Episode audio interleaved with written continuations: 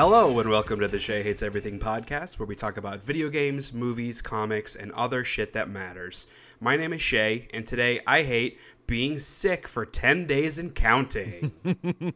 Um, hello, my name is Kyle, and today I hate me. yeah. I am not also sick. I was For just doing, once. I, I I was like doing you're- that for solidarity. I feel like you are sick a lot when we record. yeah, well, it's just like or it's like been you lately. just recovered from being sick a lot. Yeah, it's been crappy this year. I mean, the weather's been crazy, like up and That's down true. a lot because it's Ohio. Well, But- it has been here too, but like on a smaller scale. Like I think maybe last week, one of the days during the week, it was like 85 during in the middle of Oh, the day, man. and then it's been down. It's like low 50s, which like that's pretty cold for Atlanta in the spring. Yeah. but it's not as crazy as Ohio. Or I know Dad texts us with like, "Oh, we got some snow the other day." Like, Yeah, we did. Spring not- break. no, thank you. Hard Um, so-.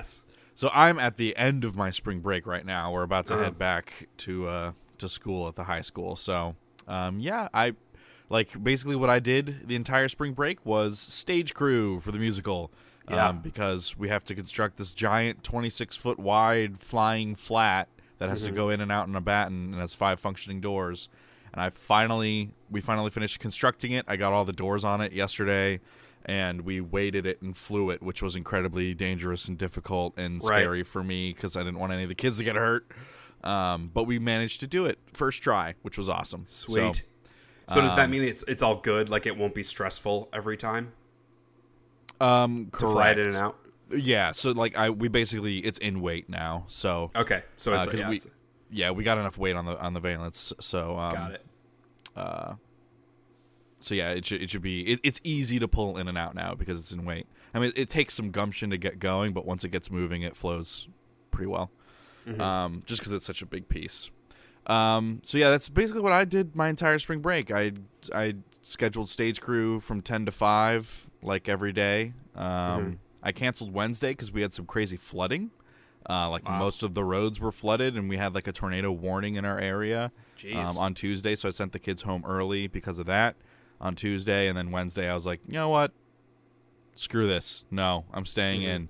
And it was Wednesday when I stayed in that my heat decided to stop working. so I'm I'm wondering if maybe we got hit by like lightning or something on Tuesday. Um, but I had a guy come out on Friday to come look at it. He said it was the motherboard in our gas furnace. So I have to get a new motherboard. He has to come install it on Monday. So right now in my home, outside it's like 28 degrees. In my home it is 53. Do you, so guys, well, you guys have like a space heater, right? Yeah, but Kara's in the bedroom and she has it and I don't. so that's why I'm all bundled up. yeah. I have like I'm double layered and a blanket all wrapped around me. So it looks Look like, like, I have an Eskimo. Yeah, I know. That's what I was about to say. If like if you were to blur my webcam image, it looked like I just have like a lot of blonde hair because I have this tan blanket. Like, just flip it around. Yeah. So having having a fun spring break. The joys of home ownership. Yeah. When something Yeah. breaks, you can't call the landlord. You just have to pay for it. Yeah. Well, and this isn't all that expensive. It's only going to be like 120 bucks or something. Uh, all right. so it's not yeah. that bad. Yeah. So I guess I mean we should say apologies for missing last week for uh, last episode. Obviously, I was sick. Um, yeah, man. Quick rant on me being sick. Let me let me let me set you up the timeline here because I'm not joking when I say I've been sick for 10 days and I'm not feeling any better. So we'll see how long this lasts. Maybe I'll still be sick in the next episode. but uh so I started feeling some like flu symptoms not this past Friday, but the previous Friday when I was at work. Got home, like chugged an emergency, was drinking water to try to stave it off, and I failed. And it just hit me like a fucking truck Friday night. Had like 102 degree fever and just like awful congestion and coughing and hot and cold flashes, just all that awfulness. And so woke up Saturday when we were supposed to record the podcast and was like, no way in hell am I able to do this. Felt like that all through Saturday, all through Sunday. Took a sick day from work on Monday. I started feeling a little bit better. My fever broke on Monday, and I've been like slamming, you know, ibuprofen, Mucinex, Tylenol, cold and flu, basically any meds that I could get my hand on. I'm just like chugging bottles. And so on Tuesday, I was like, I, I'm feeling better. I'm not ready to go to work because I'm still very symptomatic, but I don't have a fever. I'll, I'll be work from home on Tuesday. So I did that. I was feeling not great, like still kind of just feeling gross and sick, like a bad cold kind of sick. And did the same thing on Wednesday.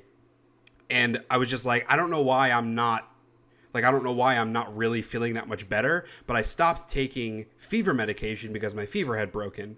Well, sure enough, Friday afternoon, my fever shots back up because it apparently had not broken. I just suppressed it with all my meds. And so that's why I wasn't better is because I was still super sick. It was just covering it up with my medication.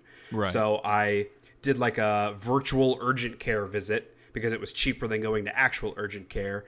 And the doctor diagnosed me with an upper respiratory infection Yay. and prescribed me some like you know uh, antibiotics and some Claritin, some more heavy duty stuff to help clear up all the congestion.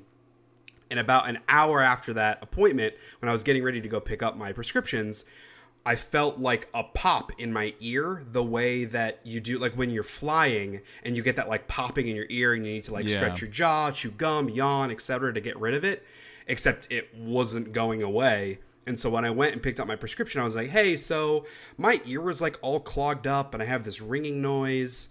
What's the deal with that?" And she's like, "Well, that's probably a symptom of the respiratory infection because you have all this pressure in your in your na- nasal cavity in your head that it's just Right. that's where it's you know focusing." I was like, "Okay, that makes sense." So the amoxicillin that I'm on should help get rid of that because it's getting fighting the bacteria, etc. So I uh, took those meds, and then on Thursday, I was like, you know what? I need another sick day. I need to just stay in bed, do nothing. And uh, my fever was still there. And so I took a sick day Thursday. Friday, I wasn't feeling better at all. Still have a fever, still all my problems, my ears still clogged up. So I took another fucking sick day, three sick days in a week. It's, plus, I never even went into the office once. It sucks. And so uh, my fever finally broke Friday afternoon because I wasn't taking any like fever meds because they just told me let the fever ride it out. That just means your body's working. If the fever persists for like five more days, then it's a problem, but it should go away in a couple days. And sure enough, it went away Friday. The fever has not come back, thank the Lord. But all day yesterday and still this morning, like I still have all the symptoms. Still super congested. I have a really bad cough. I'm getting the hot and cold flashes. Like I'm drenched in sweat right now. I'm just sitting in my apartment drenched in sweat because I'm just feel hot. And then the worst part is this ear thing. It's been four fucking days that I've been on these meds, and I'm, my symptoms are not going away at all. And so after we record this podcast, I'm going back to the urgent care to see if they can prescribe me something more intense or like take a look at my ear and see if it's another problem. Because I talked to mom and uh, Kelly's mom, who's also a nurse, and I called an urgent care on like Friday to say to describe the ear problem, and they were like, "Yeah, you probably also developed an ear infection from all this other stuff. So you probably have two infections that the amoxicillin is fighting, which might explain why." It's not going away because it's not that strong of a medication. So Right. it's just like I'm just so fucking done. It's been 10 days. 10 days. And our anniversary was last week and I was sick for that. My birthday, my 30th birthday is this coming Thursday. And if I'm still sick by the time that it's my birthday, I took off Thursday, Friday from work. I was going to play some video games, marathon the Lord of the Rings movies. And I guess I can still do all those things if I'm sick, but I don't want to be sick. It's my birthday. so I'm just pissed. The whole Yeah. situation sucks. So apologies in advance. I probably sound a little bit congested still, and I'm gonna take notes whenever I cough to try to edit it out. But apologies if you do catch a cough here and there, because I have a pretty bad one. But that's the sitch. I didn't want to miss another week. The show must go on, as they say. So here we are, talking about video games and movies and very important things, as I currently want to die. And Kyle is freezing to death in his own home. Nah, I got this blanket, and I am not moving my hands outside of the blanket except Yeah. to scroll down on our document page. right. so I'm I'm hanging in there. I'm doing okay. man. But yeah, like Well- be, because the weather in Ohio has been so up and down, the Mm-hmm. pressure has been like crazy. So like Kara and I both, our sinuses have been going nuts. So this Yeah. is like actually kind of a good day for me. I sound mostly okay. Um, but you might hear a little bit of sniffling just because it's cold. Well, Um, and because the like it's springtime now in Georgia, we get this awful, awful pollen. It's like one of the worst in the Oh. country for pollen, and so that always triggers everybody's allergies. And Kelly gets like she's she's just had a cough now for a couple of weeks, a bad cough, and I don't think like I've never had allergies before. I don't think that's affecting me at all, but it certainly can't be helping to be breathing in all this like gross poison green pollen. It just coats everything. Yeah. So it sucks. It's a bad time.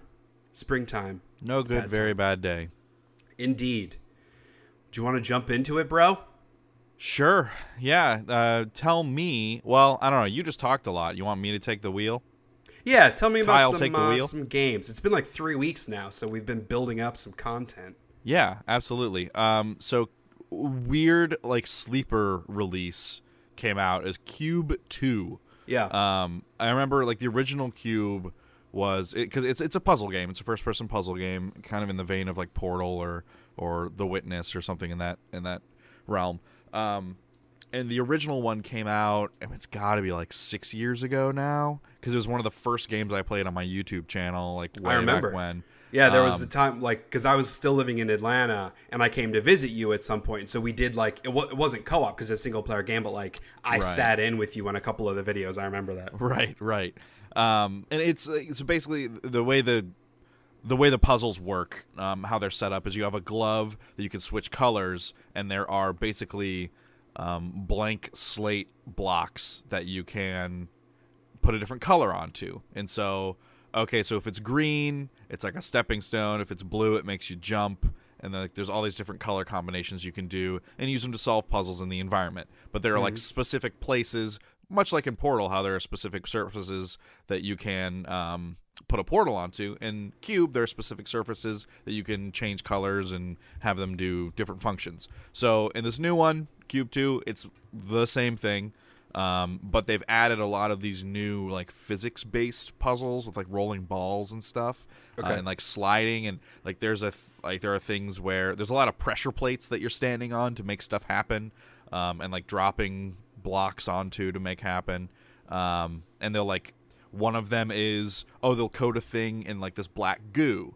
And so if a, th- a block is coated in black goo if it gets hit by another block it'll keep sliding like infinitely. That's what the black goo does. If a block is coated in black goo, you can set it on fire using a fire nozzle uh, pressure plate thing, but it, after a few seconds, it'll burn out the black goo, so it won't keep sliding. And so there are certain doors that are like, hey, you have to hit something with force, aka slide into it, or like roll a ball into it, or hey, this door needs to be burned, so you need to slide and burn Yeah. something into it. Um, so that's most of the puzzles. Um, I mean, it, it, it switches them up in a fun way, and it kind of introduces you to these mechanics um, at a decent pace. But uh, it begins to feel pretty rote after a while. Like I don't know what I just unlocked the ability, and I think this happened in the first cube as well, because you start out and you can only ever ever have one of each color going at a time. Um, and that's how they kind of limit some things and like make oh there's a very specific way to solve this at a certain point i believe the first cube did this too you unlock the ability to have any number of any color going at any given time so it makes the puzzles a lot more complex Sure. um, but you're using you know those basically those base knowledge um uh well what's the word i'm looking for? Um those like little the micro solutions like you basically figure out hey if i do this and this in this sequence in this order looking Sure. like this this will happen. And then so you use that but like in combination with each other um, in a way that you couldn't when you could only have one of each. So It's like the Portal ones, like from Portal Two, where you have the like the, the Yeah. boxes that with the lights and stuff, or you have to match them all up in the right order and that kind of thing. right and how You're, like you're there- taking there's, like, those early concepts and expanding them. Yeah. Right. Yeah. Exactly. Um, so it, it does that, and I think it does that pretty well. I haven't beaten it yet. Um, they did because the first cube didn't have any narrative. This one actually does. Um, I wouldn't say it's that well written or realized. It's feels like it was sort of tacked on because it needed something. Is it a silent protagonist? Um, No, Like Portal? Oh, no. okay, there's a there's a you're you are a chick and she's talking to various people and this other thing. Hmm. Um, so yeah, it, it's interesting. Um, how much is it on Steam? Cube two. It's also on PS4, I believe. I think Okay. they released at the same time because I was looking at it too. Because I remember you playing the first game. I might have actually bought the first game on PS4 through some PSN sale a while ago. You may Um, have. because I remember watching PS3. you play it, and it was yeah maybe, and it seemed fun. Um, but yeah, I'm pretty sure that it released on PS4 as well because I was looking at getting it. Okay, yeah, Cube Two. It's only twenty five bucks on Steam. I don't know what it is Cool. on the PSN, but I, I feel like that's a reasonable price for it. Um, I've put like four hours into it so far, and I'm Okay. not done yet. I think I just like got into another new big area full of rooms and stuff. So uh, it's a decent length, and the puzzles are satisfying when you get through them and you get into a Mhm. good flow with it. So, um, also I played because I I was in the mood for um I and I have been in this mood for a while um to play like a like a settlement management sim kind of thing? Because like I kept getting that itch partially scratched through like phone games where like oh like build the Mm. thing and then but then it's full of all these free to play elements that totally suck and timers and stuff and it's like bleh. so I've been wanting like a, a good one of those because that's how I always played Age of Empires 2 back in the day was I played it more like a settlement sim. Um like I wouldn't really like I would build up the crap out of my base and like I would play on easy so the enemies wouldn't like actively come at you but I would like build the crap out of my base and then once once I was bored I would then go like beat the enemies Destroy the entire world. yeah so I would have like a 6 hour long match where Right. like I was just building up and then go destroy everything um and so the game Banished came out a couple of years ago um maybe 3 now um and I completely forgot that I had it in my Steam library. So uh, I installed it, and I had never played it before. I had bought it at one point, thinking like, "Hey, maybe I would be interested in this kind of game at some point." Um, and it plays really, really well. Um, I don't know that it really has an end goal, which Mhm. I kind of like because it it allows me to just kind of play as much of it as I want to, and then just be done with it and feel fine. Um, there's some limited progression. There aren't a lot of different buildables. Like it doesn't seem like there are upgrades for buildings and stuff. It's like you Right. build it and then it's there and it functions the way you want it to. Um, but your population is ever growing and it continues to grow, and so that creates new problems and like logistic logistical problems for you to solve. Um, it, it's a it's kind of it's the balancing act of resources that those games uh, tend to do, and this I think this one does it really well. So it's banished on Steam. It's been out for a little while now. Um, Yeah, I played it. I played a couple hours of it when it first came out, maybe more than a couple hours, but because I'm not super into those type of games, but I saw this and wanted to give one a shot and really like the aesthetic of this because it's very like tribal's not the word, but it's It's, how would you um, describe it? Like it- it- colonial. colonial, yeah. yeah, like early colonialist sort of vibe, which I thought was cool. Like Right. a lot of hunting and fishing and wood houses, all that kind of stuff. Yeah, and like Um, traders come like once a year. Right. I, I'm just not very good at those kind of games because I don't really play them. I think I started two, maybe three different settlements, and all of them, everybody died after a couple hours. so the nice thing is that on Steam Workshop, because I knew it was a hard game, that's why I Yeah. never jumped into it because like I wasn't up for that challenge. Like I just want a chill settlement experience. Like I just Yeah. want to do what I want to do and like build and plan stuff out. Um, so on the Workshop, there are um, little plugins essentially that you can subscribe to that. Um, are like, oh, you get 50% more wood when you harvest trees, Ah, and okay. 50% more stone and iron, um, Yeah. and food and stuff. And so that's I have those just to make Right. it easier on myself so that it's not frustrating. Um, and even with those, like sometimes I'm not doing a good job and my food supplies get really low, and so I have to like scramble. And um, that's been the current balancing act is I don't have enough food production going. But um, because like I don't want to min max stuff. I just Sure. want a chill experience. Yeah, just have fun. And those yeah, and those workshop mods allow me to do that. So that's been that's been a lot of fun. Um, I found the menus to be a little obtuse. Like Yeah. there's just a lot, and part of it's because they're not really stylized in like for the game. They're just very straightforward, like Yeah. Excel spreadsheet almost. And that I don't know. That was a bit. And again, just because I'm not super familiar with the genre, it was pretty overwhelming to me. Okay. all the different things that all the different you know menu options that you had and the buttons etc they just they, it wasn't very easily digestible Yeah, I, I, it took me a little bit to find a configuration of Windows and stuff that I liked and that I felt were necessary. Um, but yeah, I think like once you figure that out, I think it flows a lot better from there. Mm-hmm. Um, another settlement management sim, but this one is sci-fi, and it recently came out. Is Surviving Mars? It's made by the Planet Coaster people. Um, it has a lot more progression than Banish does. Um, It's like I think there's like too much micromanagement with it though, and I think it's more frustrating than it is rewarding because like it's this you're you're colonizing Mars. Um, and so like there's this illusion of freedom of like yeah I'm gonna like build my own colony I'm gonna do all this stuff but there are all these restrictions like hidden requirements for buildings that like you can't plan for because it doesn't tell you ahead of time. Like oh this one only has ports for these types of pipes on this end and this end. Um, so when you go to build it um, like like you can't even select it to build it unless you have a prefab for it and you have to like order that from earth and wait for a rocket to come. When it finally gets there it's like sometimes you realize oh i didn't actually leave enough space for it because i didn't know how big it was going to be when it got here. And like i don't have the pipes in this area so i have to extend like longer pipes. But the more pipes you have the more often they break down and the bigger problem it is.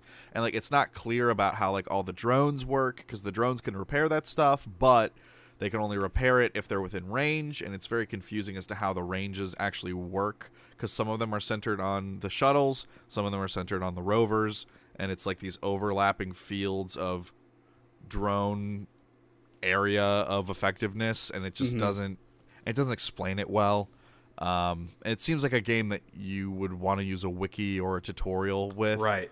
um, and I just wasn't up for that at the moment. Like, and so th- I I bought it and then I played a little bit of it, like an hour and a half of it, and was just like, no. So I went ahead and refunded it, and then that's when I realized I had banished in my Sure. Steam library, so I played that instead, and that has been a lot more enjoyable. That that that was what I was looking for. Um, so I don't know if, if that's something that interests you. Like if that is a genre that you're into and you're maybe up for a little more of a challenge, I think Surviving Mars has a lot more on offer than Banished does. Like Banished is pretty bare bones, it feels like in comparison. Um, Surviving Mars has a lot going on. So if that's what you like, um, then that might be something you're into. Does it have all the like individual customization that Planet Coaster does? No, it doesn't have all of that. That I I just remember found. watching Beta Below do the Planet Coaster stuff. Yeah, and that's like nuts. He could just make anything he wants, like Right. decorative stuff, and that was just overwhelming for, in a whole other way. Yeah, and like But I think like th- this game could maybe benefit from that. Like I think that'd be really cool because all the models they have are really neat. It'd be cool to like kind of customize them a bit. Yeah, be able to take Um, the individual pieces. Yeah, I think that'd be cool. But like, yeah, I, I, it it wasn't what I was looking for at the moment. Um, I got Far Cry Five.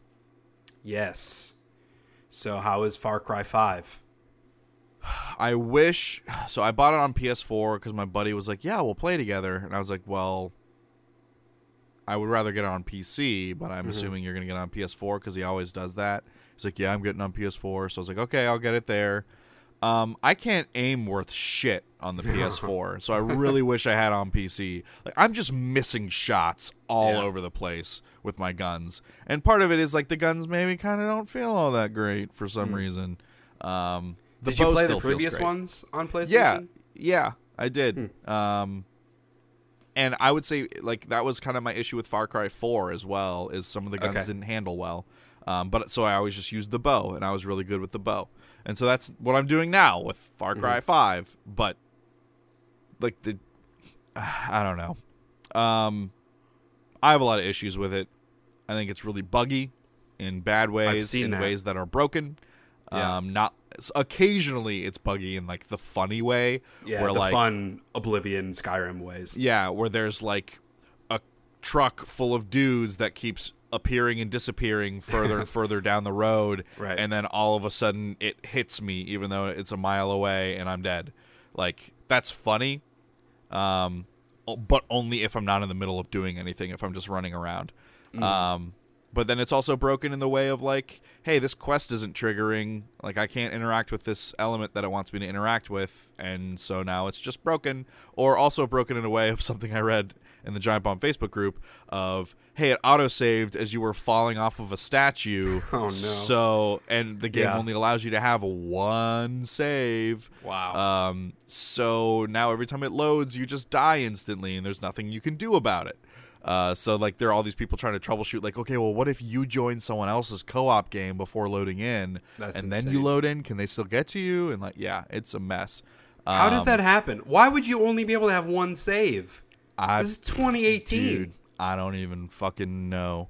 Um, and then like there's the whole issue with like the, there's social commentary, how like the initial Yeah. marketing was very, like it felt very topical for the Yeah. time, um, and they backtracked on that way harder than I would have thought they would have. Um, Well, it sounds like I mean, and correct me because I haven't played it, but it sounds like they maybe tried to split the difference or like play in both. Like they tried to do some stuff very serious and some stuff really over the top, and that's what doesn't work. Yeah, like maybe that was originally their intent, but it almost feels like someone from high, like they had it, and someone from higher up came up, came in, and they were like, "Yeah, no, we're not going to do this. We're not going to alienate part of our audience," and so they just had to like take out chunks of the game and slapdash this thing onto it. Because basically, how how the main story is conveyed to you is you do shit around the world, and it builds up a meter. Once the meter hits a certain thing, like someone comes and knocks you out like you can't do anything about it. They knock you out and they abduct you and you sit in a chair while someone monologues at you and then they let you mm-hmm. go. And that just happens over and over and over again. It's that same thing. Sounds very interactive. It's super dumb. It's That's it's terrible. stupid because like so they didn't make the story interest like they didn't leave enough of the story in to make it interesting or for you to engage or to become engaged with it and then so but they still have this great sandbox that while buggy offers a lot of reward and fun and like there's really good writing in a lot of the side quests and stuff which has Okay. been a far cry staple for the last few like there's good side quests um that encourage exploration and so like they they have this great sandbox but then now because the story is shit and the structure of the story is shit they pull you away from that to be like hey no remember remember we were gonna say this thing to you. We're gonna Yeah. still try to say it but we're gonna whisper it but we're gonna make you listen to it. Okay now you can go have fun. And it's like Right. all right here i am having fun hey no no there's some other shit i wanted to say. Like it's it's super at odds with itself. Um i just For me, like ugh. and and maybe I was in the minority on this, but I, I think the concept of a game like this going after and and, and talking about this like ultra conservative, alt right, cult kind of like militia, that could be a really cool thing Yeah. in the real America. That could be done really well. For me, looking at every single game Ubisoft has ever made, I never had any faith that they would do this well That's because fair. they have never done it well in any other game that they've tried to like be real. And so the fact that it wasn't as hardcore on that as maybe the marketing made you believe, that's okay with me. But the problem I think is that like it overcorrected or it like was too watered down and so now it's just kind of like it doesn't have enough personality in either direction. Right. It totally doesn't. It Yeah. it yeah, it, it doesn't it it feels like it doesn't know what kind of game it wants to be. Right. Um which maybe that there's that's a a result of an internal kind of indecision Yeah. um that may have happened somewhere along the way. I don't know. But um it also has an arcade mode which cuz like Far Cry like the map creator that's also Right. been a series staple.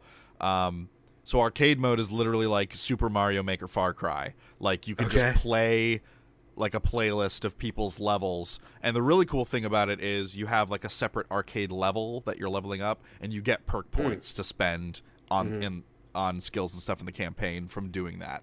So, like if you're if you're feeling like really underpowered or getting shit on in the main campaign or like there's a special ability that you want, just go play arcade mode for a little bit, get a couple perk points, pop back in the campaign and buy the thing. Um, and there are Oh, so it's I've- the same. It, it, Yeah. the cro- your progress crosses over. To the, interesting. So Okay. like your perk points do. So because Yeah. in the main campaign there aren't you don't have a level anymore. Um, it's Okay, you just you're, perk points. You're earning perk points through challenges, Mm-hmm. um, and like so like get a certain number of uh, kills with this type of weapon, get a certain number of kills with this type of weapon, headshots, melee stuff, like do this in a car and like other vehicles and stuff, um, or like wingsuit this far, like you're getting Mm-hmm. perk points for completing those challenges, which like offers up, hey, maybe you should switch up the way you're playing to get some more, like fulfill the challenges and then get more perk points. Um, So, do you think that encourages you to try other stuff, or do you feel like it forces you to play the game in a way that you don't want to play it?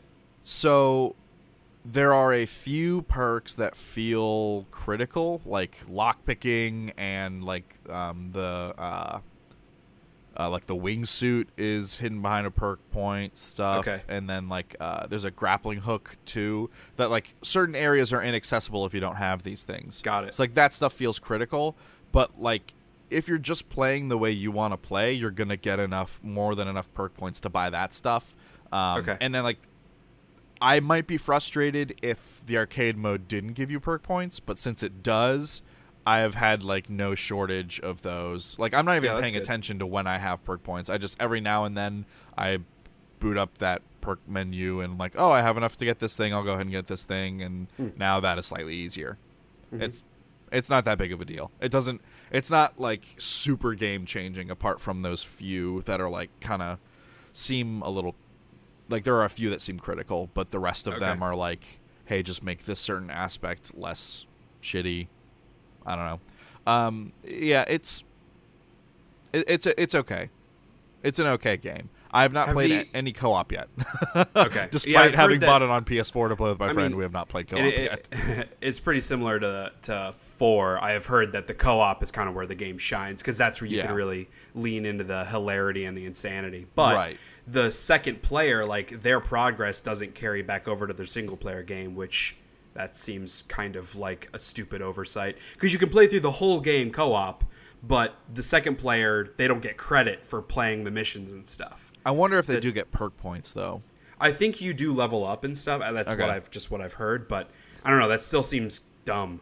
Yeah. you can't uh, just beat the game as a second player. You have to do it yourself. Yeah. For the arcade mode stuff, like are the are the ones you played are they good? Because that was one of the cool things A about couple Super Mario of them were Maker cool. like even even when someone makes a bad level, it's still fun to play. Like there's something there. Like it, you know, uh, it seems like it would be harder to make a good level in Far Cry because there's so much more stuff.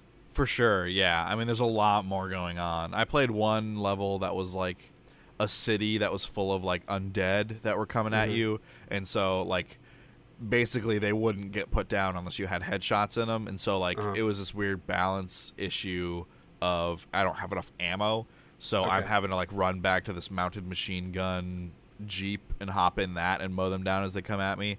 Uh, but eventually, I did manage to kill all of them. It just took forever. Hmm. Um, yeah, there there are some cool ones, and then I'm kind of I'm waiting to encounter the level that someone makes where just like a thousand enemies die, and then when you finish it, you just level up your arcade mode like 30 times and get a bunch of perk points. I'm kind of waiting for something like that to happen. Yeah. Um, just be like, hey, here's some free levels. like, Yeah. I'm kind of waiting for that to happen. Um, I don't know. We'll see. But uh, I, I don't know how they gate that kind of experience because I am getting more experience from certain levels, and I don't know how they're counting that up. Okay. Um, if that's something that you set when you create the level, or if that's something that is like, hey, you have to kill a certain amount of enemies. Each one gives you this XP. I don't know. So it's it's interesting. There, there's a lot on offer. Uh, not all of it is good, but most of it is at least okay. Some of it is good. Like a lot of the side quest stuff is is a fun time. Um, like they, they have a good sandbox, and it's like full of Easter eggs and stuff for other franchises and other medias. Um, like there's a there's a sewer tunnel with a red balloon hanging outside of it. Um, That's pretty good. Yeah, I I don't know that I want to go there and walk through that tunnel.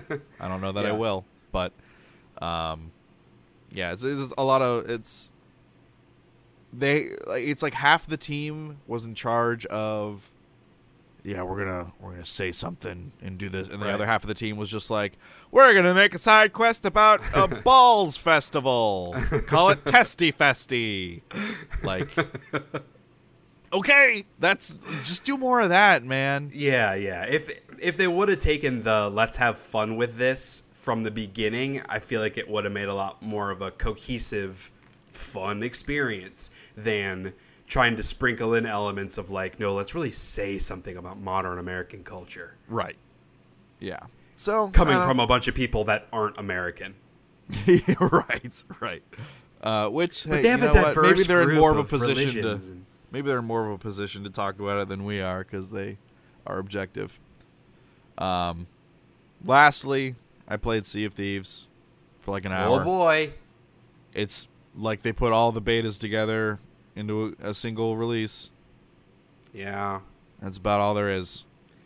Yeah, it just seeing this just makes me think of Destiny when that when Yeah. Destiny first came out and playing the beta of Destiny and like really enjoying a lot of what was under the hood. You know, the shooting mechanics felt really good. There was an interesting world and playing the beta and just feeling like if this is all there is though, that's not even close to being a full game. Yeah, And then but, like- sure enough, that is all there was. At least Destiny had like a clear path you can follow. This Yeah. doesn't. It's completely aimless from the start. yeah. Um, and in some ways, kind of feels like it relies on you to have played the betas or have like seen coverage in order to know what to do. Um, because like I mean, how are you supposed to know who you need to talk to to get quests and stuff? Like, how are you supposed to know any of that? How are you supposed to know you're supposed to go to an outpost? I mean, I guess it's possible you play for a couple hours and you're like, I don't know what the fuck this is. So there's no tutorial or anything. Mm, I mean, like, there's barely one at the very beginning. Like this just reeks of an early access game that That's they what it should feels charge like. fifteen dollars for. That's what it feels like. this is a finished project product. They're charging sixty dollars for, published by Microsoft. Like this, like ugh. everybody was so up in arms over No Man's Sky and like all the hype and stuff, and Sony was lying about it. Which like I don't, I don't really buy into the pitchfork mentality of people against No Man's Sky, but this Right. seems way more egregious than No Yeah. Man's Sky did. Feels like it because I mean, there's literally there is they give you no reason to play other than relying on the fact that it's fun, and it is fun. But like I, that- I but- played a lot in the beta, and like I got my fun. But the fun seems determined by playing with fun friends. And Right. in which case that's that has nothing to do with the game. If you play a co-op game with your friends that you have fun with, it's gonna be fun. There's nothing about the video game that's making it fun. Yeah, I would say like even playing with randoms though is still fun in Sea of Thieves. Is it? Yeah. You're still able to like communicate and accomplish stuff. yeah, yeah. They You have a lot of they have a lot you? of like contextual chat options. Okay, that's uh, good. and like emotes and stuff. Yeah, like that that that part of it is good. Okay. Um, a- apart from my one experience with whatever the fuck his gamer tag was, who stole my Right. chest and wouldn't give it back. The vast majority of people are not out to ruin your day yeah. unless they're on an opposing ship. And maybe, I mean, they've said they have a big plan to support the game. They haven't really talked about new releases and updates and stuff yet. Right.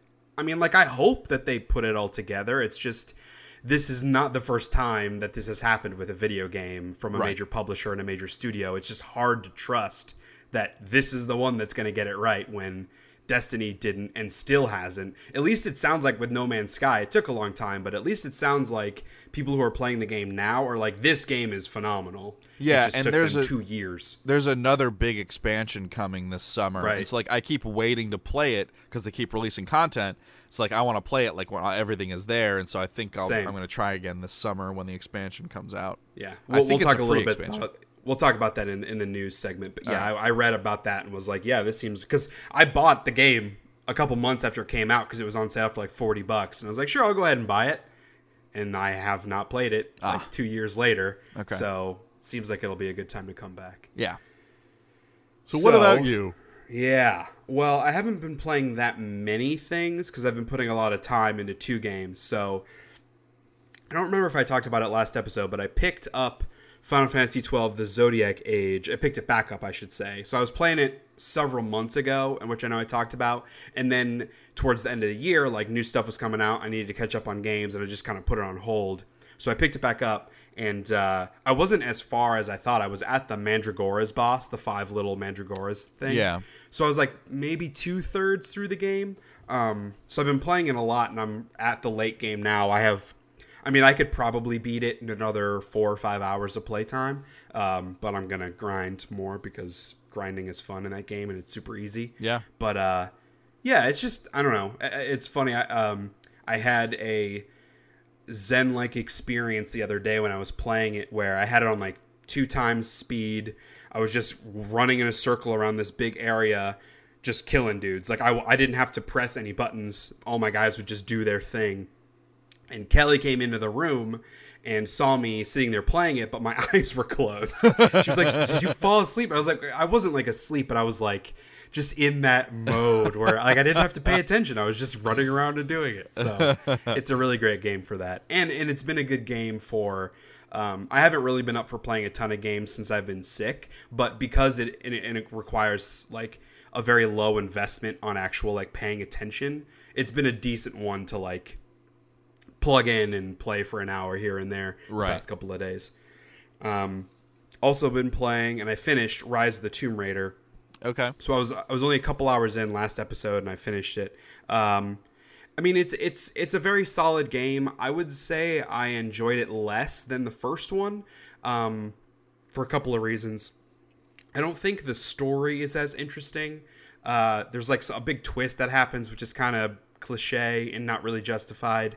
And uh, the world isn't as- as interesting either. I thought the world in the first game was pretty well varied with like the beach area, the mountains, the woods, whatever. And in this, it's like either a forested area or snowy mountains, and that's really all there is. And it just kind of gets monotonous after a certain period of time they did add some like side missions, which is a cool addition to be able to do, but there aren't that many of them and they're not like super deep with narrative. It's just kind of like you walk up to one of the dudes and he's like, "Hey, they captured some of our guys." And so you go visit an area you've already been, which which just has like new enemies and Okay. then that's it and you're done. So it's like it's a nice thing to add to like expand the playtime of the game, but it's not super deep. It's not like a huge addition. Um, there's like some new craftable weapons that you can like little bombs and Molotov cocktails and stuff that really make the game way too easy. I mean, I uh-huh. played on normal and I had the same problem that I had when I was playing The Last of Us on normal, which is like the if you get headshots, it's it's so easy to kill guys that Yeah. I'm always full on ammo, I'm always full on craftables, I'm always full on first aid, and it just kind of makes a lot of the combat pretty trivial. It got better at the end game when they introduced like the new enemies, which are almost exactly the same as the new enemies from the first game. Because in the first, they're like the samurai undead dudes. Yeah. apologies had to cough. And in this game they're undead like knights. So it's basically the same. the same Uh, and like they function a lot of the same way too. And there's even one section where um you're like storming their little castle area and i swear to god it's moment to moment the exact same as a moment in the first game where you're storming their castle and you're just kind of like running through these alleyways and they're up on like towers and shooting you with fiery arrows and i was just like this is the same fucking thing i've played in the previous game it was crazy um I don't know. It it sounds like I'm being like overly negative on it. It's still solid and it just I it didn't feel like it really improved on the first game in any significant way. And a lot of the stuff feels pretty much the same and a lot of the stuff that is similar isn't as good like the setting and the characters. So, I don't know. I was pretty underwhelmed with the overall experience. I did play through cuz I have the definitive edition on PS4, which is like the 20th anniversary whatever and uh, it comes with a bunch of DLC. And I played through. There was a side quest about Baba Yaga, who's this like medicine woman thing, and it has like a little bit of a horror vibe to it because you get like poisoned and you are getting like uh, hallucinations and that kind of thing. And that I thought was cool. it's uh, Baba Yaga. I think it's Baba Yaga is the Have name of the seen witch. John Wick? No, Oh man, that's what they call John Wick. Baba Yaga. Baba Yaga. Interesting. I wonder if it's like Japanese or something. I don't. I don't know. I don't know. but yeah, um, so that that was a fun side quest, and it was longer than I expected too because it's it's a bit of a different twist. You're still doing a lot of the same stuff, but like because Lara's having these hallucinations, instead of fighting wolves, you're fighting these like demon dogs that have fire coming out of their faces and that sort of thing. And so it's just like it's a little bit different of an experience, which which I thought was fun. Okay. Um, so yeah, it's a solid game, but it's not amazing. Did you get it on sale? Um, probably. Okay. It was several months ago that I bought it, uh, and I just it just took me a while to get around to it. I I assume I bought it when it was on sale for like thirty bucks, twenty bucks, or something. Okay. Because right now it's still sixty bucks on the Microsoft Store. That's ridiculous. Yeah, I think that's just for the regular version of it. Yeah, and there, there's more DLC. There are two two DLC things that take place at Croft Manor, which I have not played yet. Oh, I cool. will. So I, I do want to check those out. I'm not sure what they're they're supposed to be. And there's also a weird, and I'm not sure if it was like microtransactions related in the original release, but there are these things called expeditions, which are like little mini missions that you get to outside of the main game. That I think is like you either get an objective or like it's like a horde mode, but you unlock card packs to use in these. And I thought about loading one up and was just really uninterested. So I can't speak to whether or not that's okay. But I remember the first game had some elements of that too, like this challenge mode that seemed really uninteresting to me. Yeah. So I'm not sure if these Lara Croft missions, if it's this, or Croft Manor rather, I'm not sure if it's the same or it's like a horde mode or not. But uh, I plan on checking those out to see. Yeah, uh, it looks like the 20 year celebration Rise of Tomb Raider on PlayStation Network is still 60 bucks. Well, then yes, I definitely got it when it was on sale because Okay. that game came out like two years ago. Yeah, well, this is like, um, well, yeah, yeah. Actually, the the 20 year celebration one was released on October 11th of 2016. Um, yeah, it's still 60 bucks. This is the one that has all the DLC and like it's been Yeah. updated for PlayStation VR and stuff for a couple Yeah, that's the one that I got. Yeah. It has like 4K and all that stuff. Yeah. Huh. Interesting. So, uh, you been watching anything? Um, a little bit.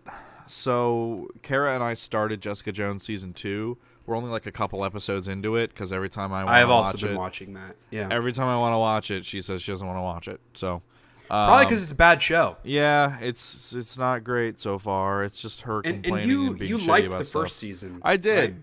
but I think I'm beginning to realize maybe I liked that first season because of David Tennant.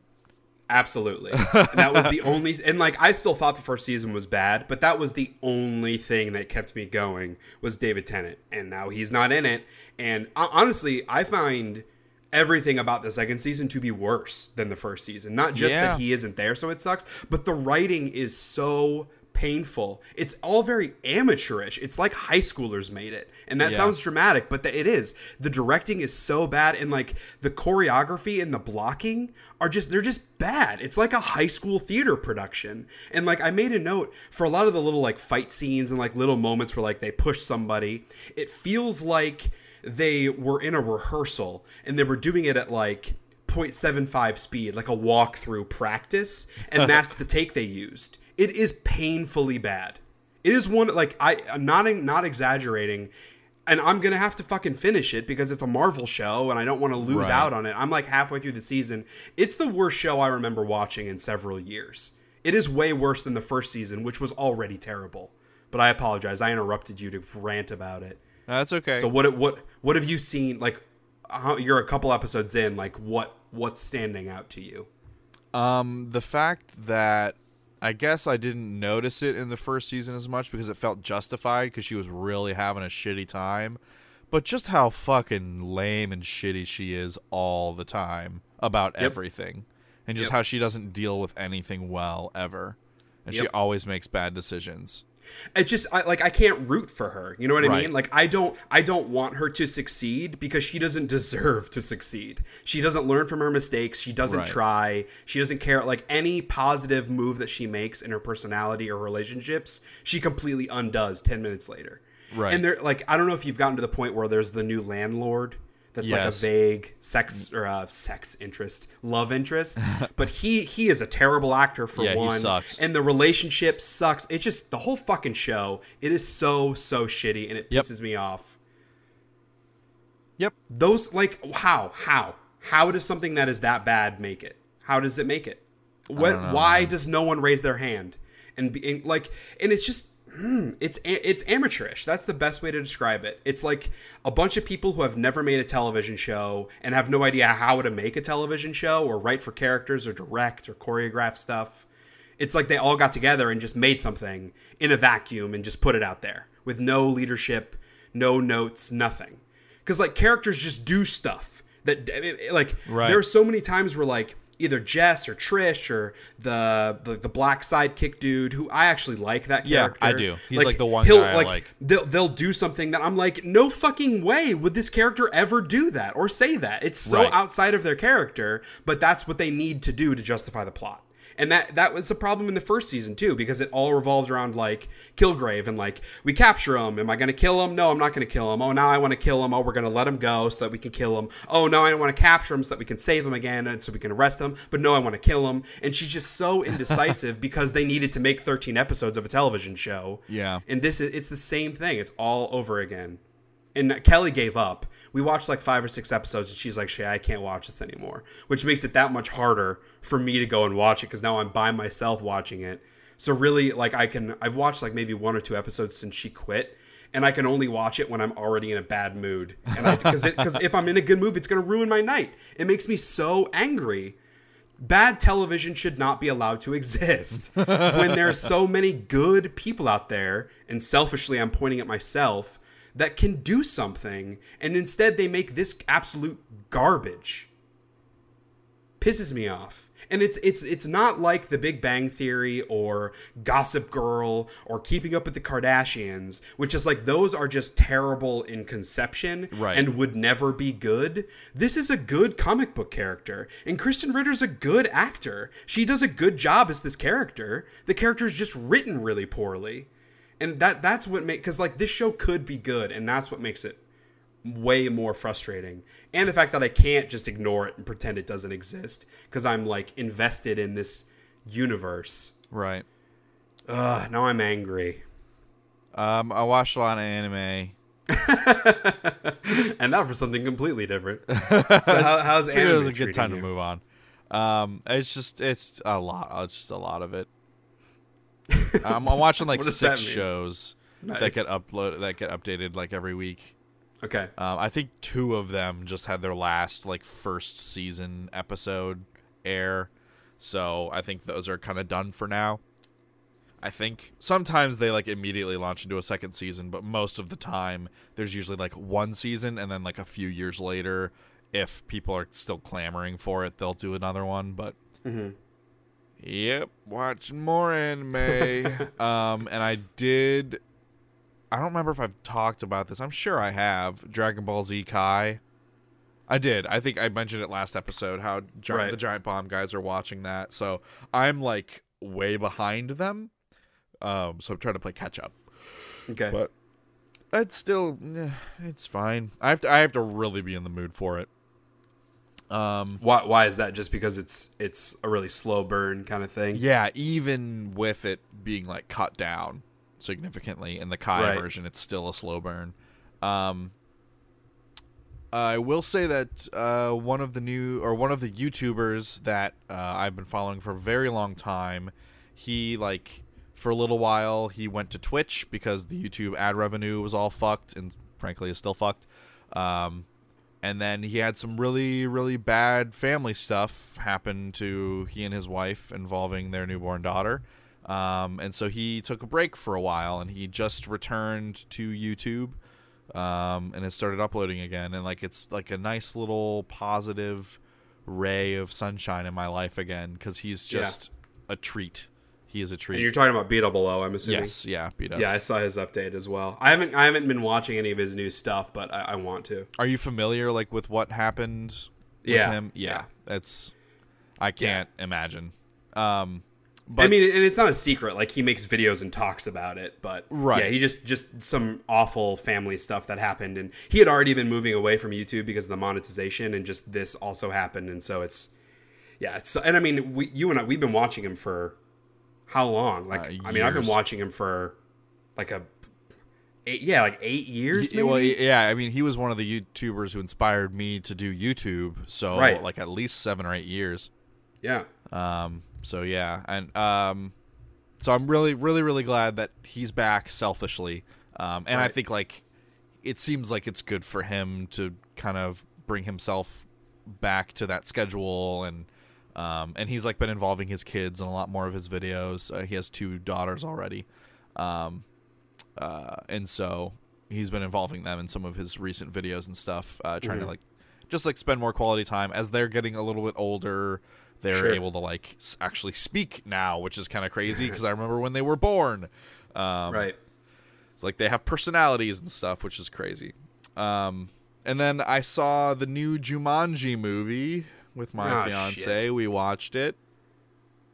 Honestly, I will say the new Jumanji movie is better than the story of Far Cry 5. It's a bit apples to oranges. Yeah, but all right. So with the new Jumanji movie, um, the ch- main chick is super hot. The actress is re- Gillan? yeah, that actress is really hot. I don't know anything else about her. Um, She was in Doctor Who. That was where she kind of like got her big break. Okay. She was in Doctor Who several years ago. She also plays uh, I can't remember the character's name in Guardians of the Galaxy. Uh, she's the blue like cyborg chick. Oh, okay, okay. Yeah.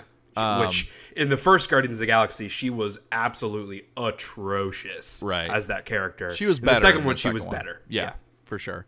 Um, also like The Rock. I love The Rock. Yeah, he's easy to watch. Jack Black. I fucking love Jack Black. I know you're not a big fan. I, I have liked him in a lot of stuff. More recently, he gets on my nerves. He just feels like he's he's going over the top and trying too hard a lot, and especially this character because he's like actually a hot teenage girl. It just it. And granted, it's just trailers, but it really like rubbed me the wrong way. It seemed He- really cr- corny. it, he looked like he was having the fucking time of his life playing a That's teenage good. girl, and that that was fun to watch. Yeah. Um, and like The Rock is like, in actuality, this little skinny nerdy kid who has a crush on the other girl. Um, and so like watching The Rock be like an intimidated, nerdy, like small guy who's like Yeah. uncomfortable in this big body was really fun. Um, Does does he pull that off? yeah, totally he does. interesting. He totally does, which is Because obviously crazy. he's never done that before. right. He totally pulls it off. It's hilarious. Um, and then um, oh shit, who's the Chris Hart. Chris Hart? Thank you. Um, I can handle Chris Hart in small doses. I cannot stand Chris Hart. Um, I, I small, Kevin Hart. small dose. Kevin Kevin, Hart.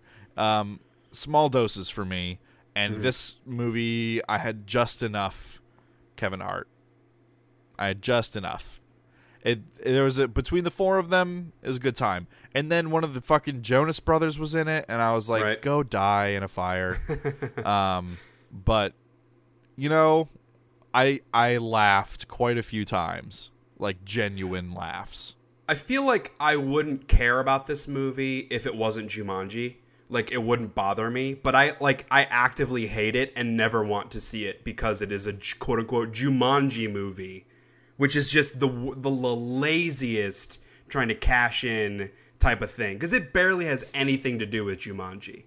Yeah, it's basically the it's a the game Jumanji sucks people into it and because the first Jumanji is the guy was sucked into the game and then was spit Yes. back out and the game starts infecting the real world. Yes. In this one, they're sucked into the game and it's them. but it's a game. video game version. Right. Right. It, it's just unnecessary. It would have it would have changed ten minutes of the film to make it just a random movie and not be Jumanji, Yeah. and then I wouldn't care, and maybe I would even watch it. I probably still wouldn't watch it because it looks annoying. But I'm glad like it wasn't as awful as maybe it seemed. Yeah. Um they do make a reference to um Robin Williams' character. They Mhm. mention his name once, and that's like exactly. the only real connection, which I think it's it's better that way. It's better that way. Maybe, maybe.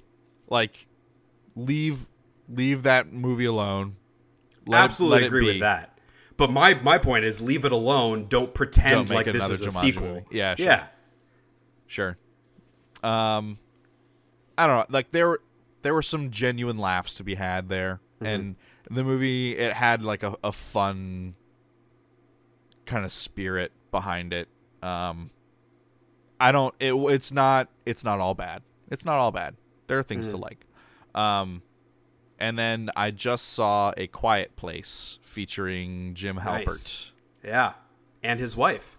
Uh, is she actually his wife? Yes. Ah. Emily Blunt and John Krasinski. Yeah. Ah. Um, How was that? Uh, Kelly and I really want to see it. Uh, it was really dumb Oh no! and not good. no. I would argue very not good. Um, Without going into spoilers, like why? so it's a horror movie, Mm-hmm. but it relies on jump scares a lot. There are a couple good tension sequences, but there are a lot of jump scares that are just stupid. Um, and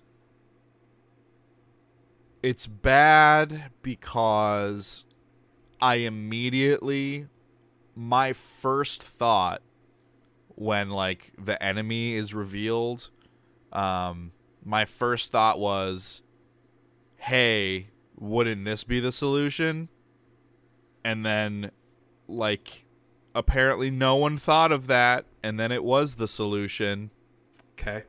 and then I was I was like, how did no nobody thought nobody thought of that? What? N- not this is like over like a year and a half after like the whole big thing happened. No no one in the world thought of this to do this thing that is so That's obvious. Yeah. Um so that was really dumb. And the ending was the ending of it was supposed to be like, yeah, power trip, like the last shot, and then but I was like, this is just so stupid. Like it didn't That it- sucks. yeah, it you know what? The movie does suck, Shea. And it sucks Well- that it sucks. I know Kelly will still want to see it, and I do want to at least watch it. But it sounds like that's going to be a random Redbox rental for us. It should be. Do not go Yeah. to theaters to see a quiet place. Is it like is it well acted at least, or like is the cinematography interesting? Because John Krasinski directed this. Um, the acting's fine. I would Uh-huh. say, yeah, yeah, acting is fine. The kids aren't great, um, but they're kids. Uh, I Mm. Would say Emily Blunt and John Krasinski do f- a fine job of carrying the tension. Mm-hmm. Um, and John Krasinski actually does do Crazy Eyes pretty well which I didn't I didn't see coming. Um, but he can do crazy eyes. Like there there are there are a couple of sequences that are that are good and like a couple of like good moments, like Mhm. little teachable moment things between him and the in the kids and stuff. Those are okay. Um, I will say within the first 5 minutes I was laughing out loud in the theater because of something that happened. oh Um, no. I laughed out loud. No one else was laughing, but boy howdy did I find it fucking hilarious. Oh, that's such a bummer. Um yeah. So I don't know. Now I kind of want to see it, like even more. Like well, yeah, go see it like form your own opinions. sure, of course, but I, I take what you take, you know, at face value, and not that we always agree, but if you're gonna be that down on something, I probably am not gonna be like, I loved it. I mean, it's yeah, it's not the worst movie ever made. It's just, it's just a, it's a bad horror movie. Um, which is all you can really say for it. Um, Kara, because Kara, uh, like when we were sitting there, she was like, "Well, at least John Krasinski was in it." I was like, "Yeah, at least Emily Blunt was in it." Right, exactly. So, you know, something for There's both something. sides of the relationship there. It's not really that type of movie. No. sure. Yeah. So, that's that's what I watched. Um, I would crazy thing. The Don't new say it. Jumanji movie is better than A Quiet Place. No, I was waiting for that. If you're gonna go see a movie this weekend, I recommend Jumanji over A Quiet Place. Well, I would recommend the original Jumanji. That's for sure. Ah, I can't. I can't watch that movie anymore. Ever since we Why? lost Robin Williams, I can't watch a Robin Williams Oh. movie anymore. I can't do it It yet. ki- I mean, Too soon. yeah, it's still a bummer, but we because we watched we watched a couple in like the months after he died, and Jumanji was one of them. I don't know. It, it not that it makes me appreciate them more, but it's it's a very different kind of appreciation. That Yeah. was so brilliant. Yeah, eh, but like he used to be fun for me to watch because it looked like he was in this constant state of wonderment with his surroundings and his career and he felt like he truly loved what he did and like was a f- like a fulfilled person and now mm-hmm. going back and watching those things and then knowing like being able to see that it's an act like that he is acting it like it it makes me it now that I have the context for what's going on with him personally, I know he's acting and it pulls me out of it and I can't enjoy it anymore.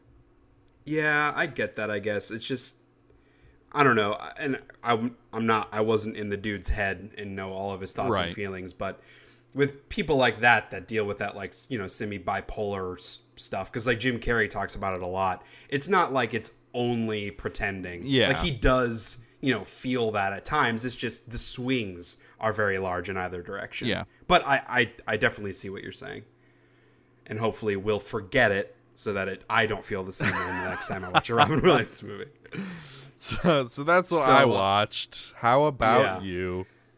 Um, so being sick, best thing for me to be able to do is just watch stuff. So I actually, um, Kelly wanted to restart Parks and Rec, which I am kind of discovering now that in a direct head to head, looking at every episode of Parks and Rec versus every episode of The Office, I think Parks and Rec is a better show. Ooh, And The Office seasons one through four are that holds up like close to Seinfeld when it comes to like best comedy of all time. But seasons five through nine, Sure. which is more episodes than the first four seasons, so many of them are just actively terrible, just bad. That it really, really brings down the show as a whole. And like, I'd never want to watch. I mean, some of season five, six, seven, because Michael's still there. There's the stuff with Holly when they get married. Like, there are still high points. But a lot of it, like, I don't want to watch a lot of those seasons and a lot of those episodes. And Parks and Rec, I mean, the first season is not great. A lot of season two is not great because of Mark Brendanawicz boring me to death. But seasons three through seven, everything is so fucking phenomenal. Anyway, so we were watching Parks and Rec. We watched the we've watched the first three seasons, and we're like maybe a couple episodes into season four, and we've watched all that in like the past two weeks. I also watched uh, the first three seasons of The Office when I was sick because that was my like lay in bed, come in and out of consciousness. I just have it playing in the background. I mean, nothing really to say about those shows. I've watched them dozens of times each. Well, not Parks and Rec, but yeah.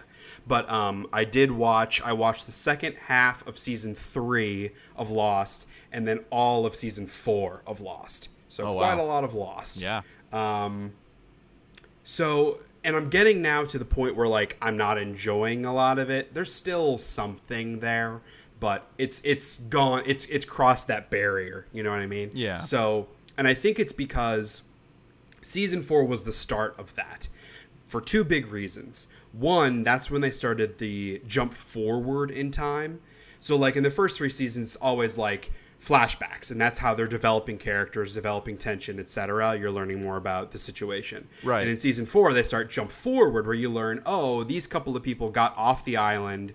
It wasn't fun. There's this extra drama that's happening. Now they want to go back. Blah blah blah. And first of all, that just isn't as interesting because one, it's not really teaching me anything I don't know about the characters because it's all future state. Like I'm not learning anything about their past experiences that enlighten what's currently happening. It's all like where they're gonna go, and that's just not But inherently you- not as interesting. you do learn a little bit. Well, I don't know that you learn. I, I think it it raises new questions about what the island is and the nature of the island. So it does it do that. does. It absolutely does, and some of that works. Some of it doesn't, which is my Right. second point. But still, on the first point of it not being as interesting, it's also because the whole season, like the way season three ends, is there's the boat, and they think they're going to get off the island. The entire season four, which is 14 episodes, is all them dealing with the boat trying to get off the island. That is way too long to be dealing with one problem. Yeah. It just gets boring and they're just recycling the same problems over and over again. It also introduced a couple of new characters, which like the one scientist physicist guy who's like the nerdy weirdo, he's Yeah. kind of interesting. Yeah. But most of the other characters I didn't really like. Um and I, I don't know, it's just the flash forward stuff, it, it didn't really work as well to me from the get go, and it relies on it way too much. It does set up some additional mysteries, but most of those I didn't find as interesting. The second point, the second big problem with the show that is introduced in season four is the time travel.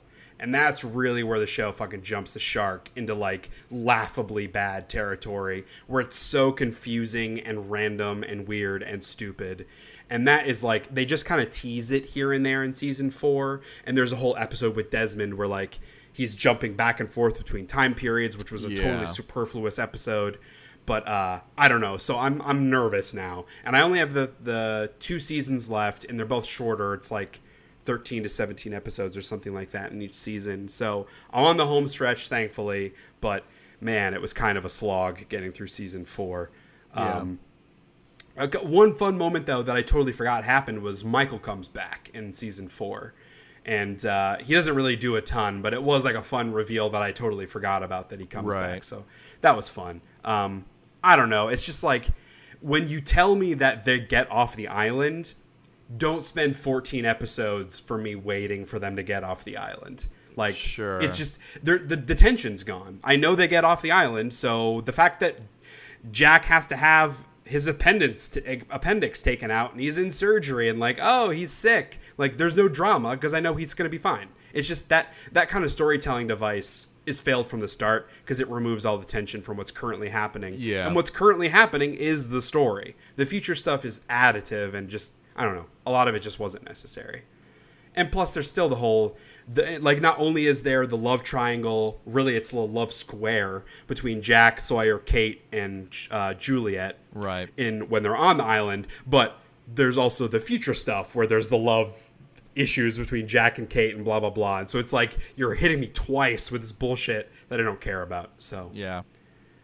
lost That's fair. so much potential so uh unless you've been watching anything else can jump into some news Yeah.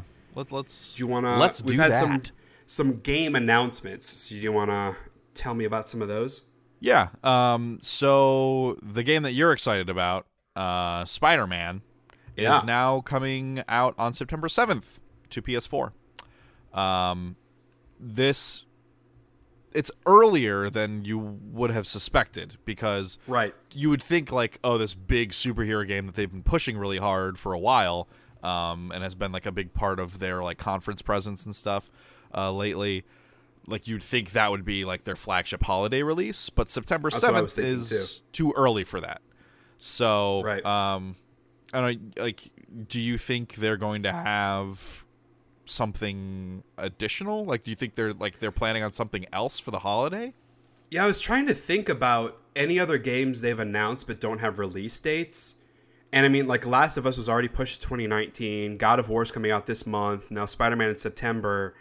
There aren't any other big exclusives. Like Days Gone is delayed to 2019. Right. There aren't any big exclusives. I mean, um, I, I, I keep saying there aren't any big exclusives, and then I keep thinking of uh, Detroit.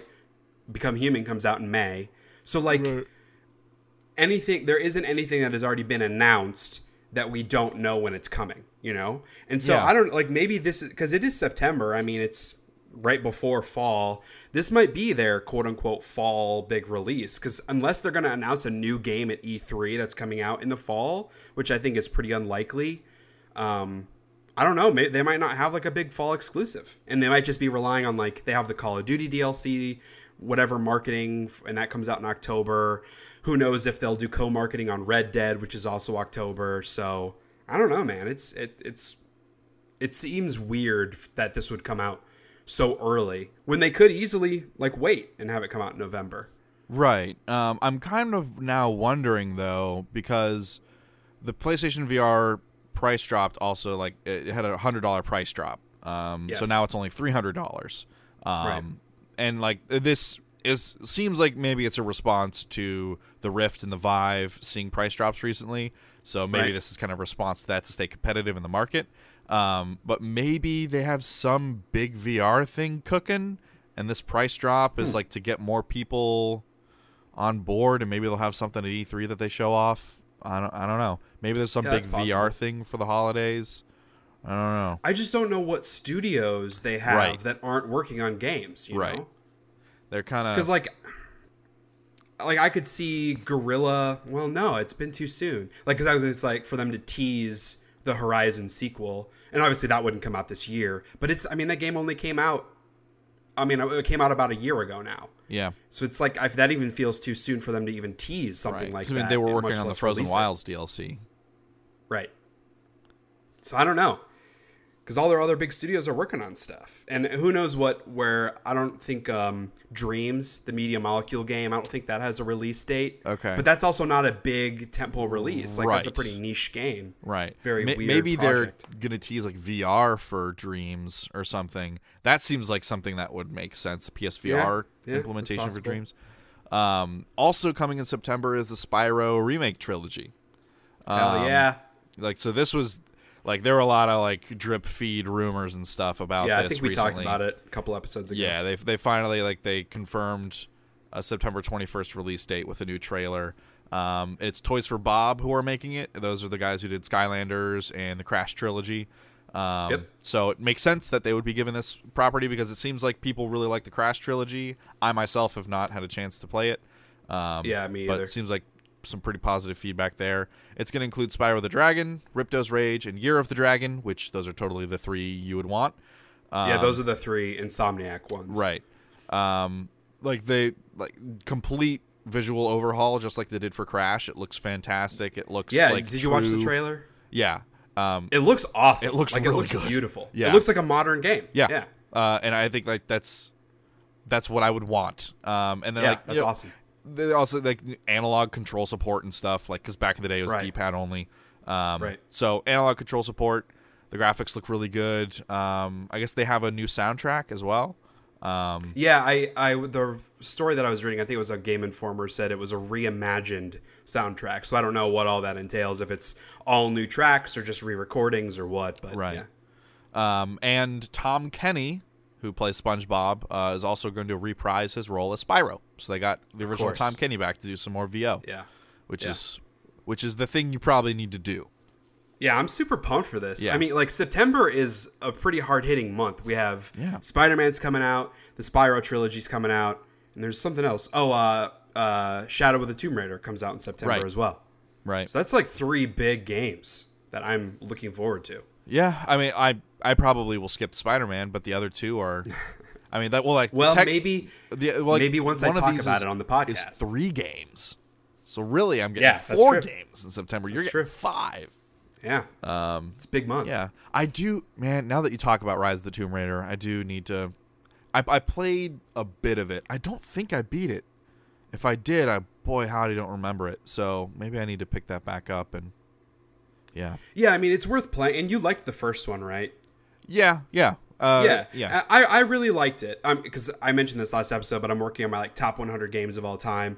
That one didn't quite make the cut. It was close, but like I really enjoyed the first one, and this one it was just kind of a diminishing return sort Yeah. of feeling. And it might be more about because I just played the first game. I replayed it uh, maybe four or five months ago, um, and so that might be part of why this felt a little rep repetitious is because I played it so recently. Okay. But that also doesn't bode well for Shadow if I'm going to play that again in a couple of months. That's fair. Yeah. so Um, so there's been this whole big hullabaloo about the System Shock remake.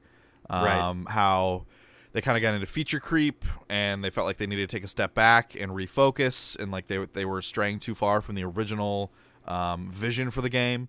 Um, so they they took a short hiatus, kind of restructuring and rethinking things. And now they're back on. They're moving from the Unity engine to the Unreal engine, which is like if you don't know a whole lot about game development, moving engines is really hard to do. But if Yeah. like they're gonna do it, now is the time um, when they're gonna be kind of rethinking and restructuring things. Um, and like now that they have scaled things back because they were having a lot of issues getting publishers to back them.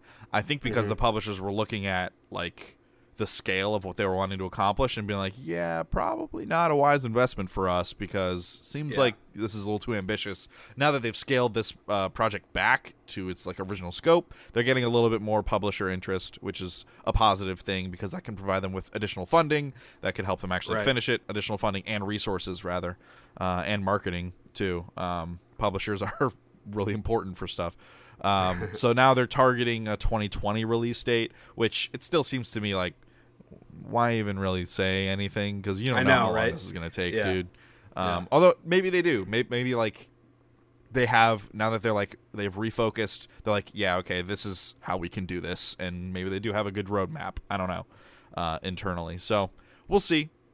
System Shock Yeah, I remake. still- I would be very interested to play it when it comes out. Absolutely. I, I still would have been interested to see their original project, which is more of like a remake of the game with like a lot of new systems and stuff. I still would have been interested in that. Yeah. But I totally get why they want to scale back and focus on what their Kickstarter was trying to deliver, which is just like essentially a remaster, just like remaking the actual core game. Right. And I, I would still be very excited to play that. Yeah, absolutely.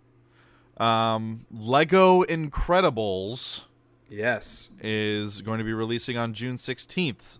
So pretty announcement and a release date. Um, yeah, that's coming really soon. I mean, TT Games, they can shit Right. this stuff out in their sleep, man. Um, so Lego Incredibles, there's a trailer out now. Go check it out. It looks like looks like fun. I really I fucking Yeah. love the Incredibles. I can't believe it's taken this long to have a second movie coming out. This is the Mm-hmm. perfect time to release this kind of a game. Um, this makes sense. Absolutely. Lego Incredibles. I mean, there, there was no gameplay in the trailer. It was just like a, an announcement, but you whatever. know what it's gonna whatever. be. It- and it looks, yes, it, you know Yeah. the kind of game it will be. For me, it's more about like, it's not um, like DC or Marvel or Star Wars where there are this huge plethora of characters. So I'm curious, like, what that's if it's going to be a little bit smaller scale on the cast, the way that like the Indiana Jones That's games true. were. Although, where you, 'cause it's more about the abilities. in the original Incredibles uh, movie, they do show like a lot of superheroes, kind of in like a, a sizzle reel, essentially. they do. so yeah. I wonder if like they're planning on making all of those playable. That could be. Yeah, that would be maybe. smart. But yeah, I, I do wonder if it maybe it'll be a little bit of a smaller scale. That's a good point. Um, but yeah, I, I don't know. I'm down for this. It's been a little while since I played a Lego game. I could I could get Mm-hmm. down with it. That Jurassic Park Lego game was a sack of shit. It was real shitty. It was terrible I and don't awful. remember them making a Jurassic Park game. They did, and it was buggy and terrible and awful, and the structure was bad. So hopefully, you know, maybe this should be a little bit simpler. Maybe this should be kind of a return to form for them because it Yeah. was like weird open world, and they didn't know how to do open world, and yeah, Ah. it's bad. It's not a good one. Hmm. Um, no Man's Sky is coming to Xbox One, so it's Mm-hmm. no longer PlayStation PC exclusive. Um, it's like so No Man's Sky Next is the big expansion. It's called Next. Um, it's it will be free. It's an update that's coming this summer, um, along with the release of the Xbox One version. Um, this new Xbox version will include 4K and HDR support. I believe also on the PS4 Pro.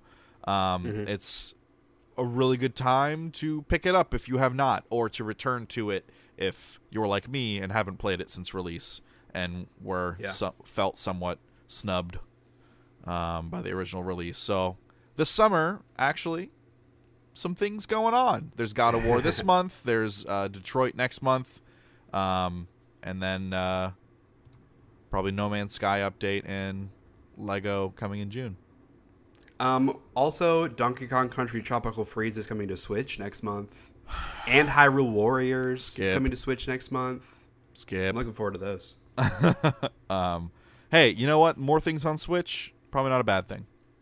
Yeah. Um, so Lawbreakers, that is a video game. well, is it? It was almost a video game. no, It- it's still you know what? It's game. playable. It is a playable game. Um, I don't know if people realize it's playable because no one's playing it. Um, Right. It is an online-only multiplayer game. Um, not really a hero shooter, but kind of a hero shooter. Um, somewhere like it, it had enough that set it apart from like Overwatch and like other games like that, like Paragon and other crap like that. Um, it had enough to set itself apart. It was um, a lot faster paced, and the style just felt very generic. Like it didn't do enough to put itself out there and talk about what made it different. Um, it also didn't help that Cliff Bleszinski of Boss Key Productions was like the guy who was out talking about it. Because yeah, it's his Right. game, but Cliff Bleszinski's a fucking douche nozzle. Yeah, he's pretty He's a sack of shit, man. And like Yeah. no one wants to listen to Cliffy B talk. No one Yeah. does because he sounds like an idiot. He sounds like he hates everything that he's talking about, and he sounds like he's he thinks he's better than you. He probably does. Cliffy B, he's a douche.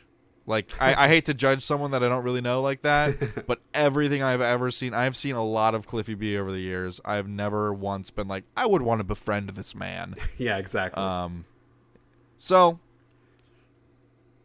Lawbreakers. Um, Yeah, and I mean they've been planning for a while since the game was doing really poorly, and they had like concurrent players in the single digits. Yeah. Uh, to like try to go free to play to get people into the game, and I guess they're still gonna play around with that, but they've kind of just said we're sort of giving up on Lawbreakers. We're moving on to other projects to, Yeah. as their main focus. So I think I mean like. to.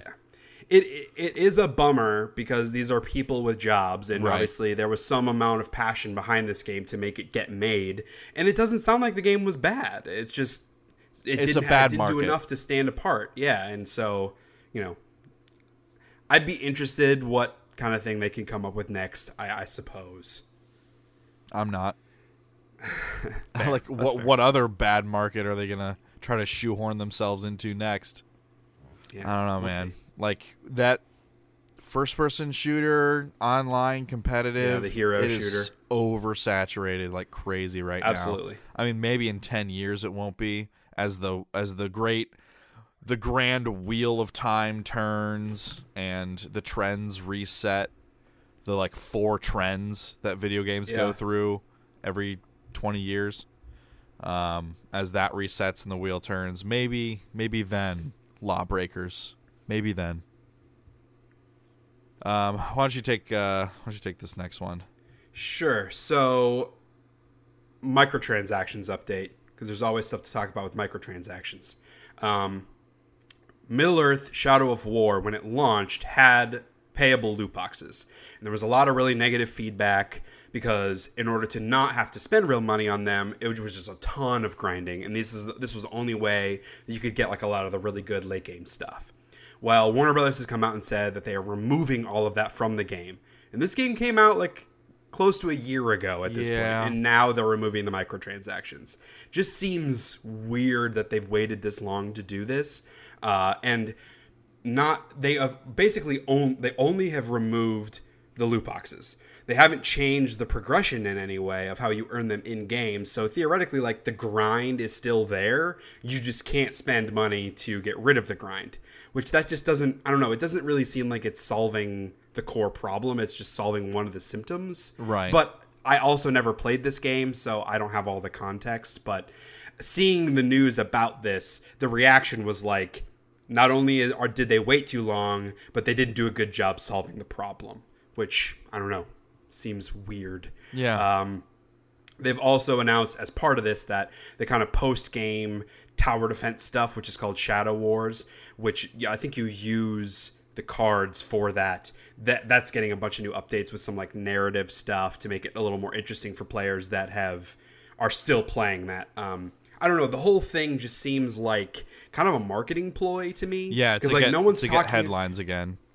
no one's talking about the game anymore because it came out a while ago and the general reaction to the game in the first place was kind of mediocre like it didn't seem like people loved the sequel in the first place plus all the microtransaction stuff left a bad taste the grinding stuff left a bad taste and now this is like them coming out and being like oh we got rid of the thing you didn't like so that you know news stories are being published people are thinking about the game now and to try to get people like me who looked at it and were like ah, i'm not interested in the first place but also the people that played it got burnt out because of the grinding whatever. It just seems like a ploy to get people to come back. Yeah. and i get it. It's a business. It's marketing. That's what you do. But i don't know. It, it seems like they maybe didn't solve the problem and now they're trying to pull the wool over people's eyes yet again to get them to come play the game again which is not a not a great look. Right. so I don't know. Um, Level Five also put out an announcement. So they just put out Ni no Kuni Two. Um, they just put out an announcement that they're beginning work on their next game, and it will be set in modern day. So it might still be, you know, might still have some elements of fantasy, like you know the Ni no Kuni games have had, but uh, it will be set in like the real world. It seems. Um, I don't know. So I'm, I'm interested in that. I've heard really great things about Ni no Kuni 2 because of the fact, excuse me, that it's more of a spiritual successor than a, like a real sequel and you don't have to play the first game.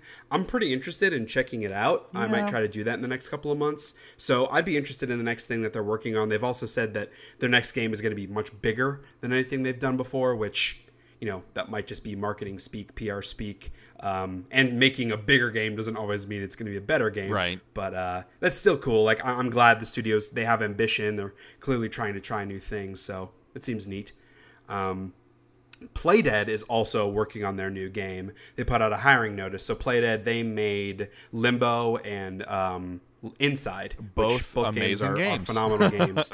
Um, yeah, they, they've put out some tweets uh, showing some like kind of concept art production still sort of thing and it looks vaguely like it seemed to me like it's it's like on a on the moon or on some sort of planet where there's like an Yeah. asteroid in the background where you play as some sort of like astronaut it seems um which i don't know that looks pretty rad to me Yeah. they're like very dark um, kind of monotone aesthetic i think is really good for this type of setting Yeah. so if you are a game designer, maybe apply to work on Playdead's next game. But for me, as a consumer, this just made me excited for what they're working on next, and hopefully, it's not like three years away. Right, right. Yeah, I'm, I think More- like, I've really loved. I man, I played Limbo like four times. Um, I do want to go back and replay Inside because fucking the water babies, man. Yeah, Those water babies with the grudge hair. Whew, terrifying. awful. Yeah, that was kind of like a a singular experience for me. Like Limbo was a bit different because it's a it's there's less of a I mean, there's not really a story in Inside either, but it is like there's like a beginning end kind of a narrative Yeah. of sorts. Um, so I don't know. It's one of those games that I'm like, I feel really good about my playthrough. I don't know that I ever need to go back to it. Yeah, that's fair. In more new things news, uh, Square Enix has opened a new studio. And so uh, it's called Luminous Productions. They're strictly focused on making new games, which is awesome. It's also going to be headed by the director of Final Fantasy 15, which to me is less than awesome because I really didn't like that game. But um, yeah, I don't know. So who knows? I, I don't know if they're going to be working on a new Final Fantasy or if it's a net new IP or what, but it's always like more games is always a good thing. More jobs for people making games is always a good thing. Yeah. Um. So and Square Enix like they've been a, a bit up and down here and there, but they at least from a publishing perspective, they put out pretty high quality games. Yeah. You know, the Tomb Raider games, Deus Ex, Final Fantasy, uh, obviously. So Yeah, they've- they've I- been I would doing be well. Happy to see more. Yeah. Uh, and then finally, in the movie world, both X Men movies that have been announced have been delayed. And so this is the second delay for New Mutants. It was originally supposed to come out in, I think, this month. It was originally supposed to come out. And then it was delayed to like the end of the year. And now it's been delayed again to August 2019. And I guess a lot of that is to do reshoots because they're introducing a new character, which seems like a weird thing to do after you've shot the whole movie. But, Yeah. uh, yeah, that's what they're doing. I mean, reshoots are very common. That's not a sign of concern. But the fact that they're introducing a new character is pretty. That's a pretty big change to be made. I making. wonder if this has to do with Disney's acquisition of the X Men has to. license. Yeah, it has to. Uh, I'm sure, and, and I would assume that's Dark Phoenix, the new X Men film, has been delayed as well to uh, February of 2019. So it's been delayed like a couple of months, and I'm sure that I'm sure that this is Disney slash Marvel wanting to make some changes. This new character, and Yeah. like I- I'm assuming they're trying to find ways to integrate the X Men back into like the actual Marvel Cinematic Universe, Which I'm So down with. I- I'm sure that has something to do with. Yeah, I'm down with that too. As long as it makes for better films, I'm, I'm totally fine with that. Yeah. Uh, so we'll see. New Mutants still looks cool as long as it's still that like horror vibe. Right. Like that seemed that was a really really cool, unique take on superhero films. Yeah. So I hope that at least they're keeping that aspect of it. So yeah, um, I, I don't really want to do a hate of the week this week just because I'm feeling crappy and I don't know. So I guess we'll call it a hate of the week, Jessica Jones season two. I had I had a I had a large enough rant that I think that qualifies as a hate of the week. Yeah. But uh, another thing um, you wanted to talk about, which I think is appropriate for me being sick too, which is just uh, comfort games when you're feeling down in the dumps. Yeah. So is there something that something that inspired this? Um, well, just I went through some personal stuff uh, lately, and um, I like I just when I get depressed, like I don't want to go out and do anything. I don't want to be around people. I just Right. I want to be miserable when I'm miserable. um, and so uh, to kind of combat that a little bit, like I just I can't bring myself to go out and be around people sometimes. So I like I stay in my own. Like I, I like to be on my own in, in, in my home, and then I try to like play a game to take my mind off it. And so Banish was really good for that because there's like just enough going on to like keep my mind busy. Um, I did jump back in and play some of the new Minecraft Snapshot, and that game is like wildly different now. Oh. I know, all the it's new crazy. stuff. It's insane. Yeah. Um, and then I just I started and played through the entirety of Resident Evil 4 on PC yet again on professional. um, but thi- Some might say that's the best game ever made. uh, yeah, you. uh, like me, I would say that. Some might say, little teaser for my top 100. Some might say it's the 50th best game ever made, which is still that's pretty good. That's pretty good. 50th best game ever made. It's pretty It's good. not good enough. Um, but uh, this is the first time I've ever played Resident Evil 4 where I managed to fully upgrade every single weapon and get the exclusive upgrade in a single run. It's the only time I've ever done that on professional. So How many times have you beaten that game? it's got to be over 30. Yeah, I was gonna say it was yeah at least like 25. Um, I think on original GameCube, I think I've beaten it 15 or 16 times. Yeah. Um, and then on PS2, I beat it twice. I beat it once on the Wii. I beat it twice. No, I beat it once on PS3 and once on PS4. What am I up to? Like 20? Um, Uh, yeah, ish, uh, like 22. I beat it once on Xbox 360. And then you haven't said you just beat it on PC too. Is that the first time on PC? No, it's the third time on PC. Yeah. So that's I mean that's at least 25, 25 to 30 times. Yeah. That's a lot. It is a lot. It's a good game. Great game. Best game. It is. Um, I also is a great game. the the next one I'm gonna do, and I think I'm gonna do it this summer, is the original GameCube release on professional Mhm. with the chainsaw controller. Oh I have boy. never done that before. I played on easy with the chainsaw controller once, and I didn't beat it because the controller's awful. But I think Yeah. I'm gonna try to do it on professional with the chainsaw controller. Wasn't that was the, it was an RE5 thing, right?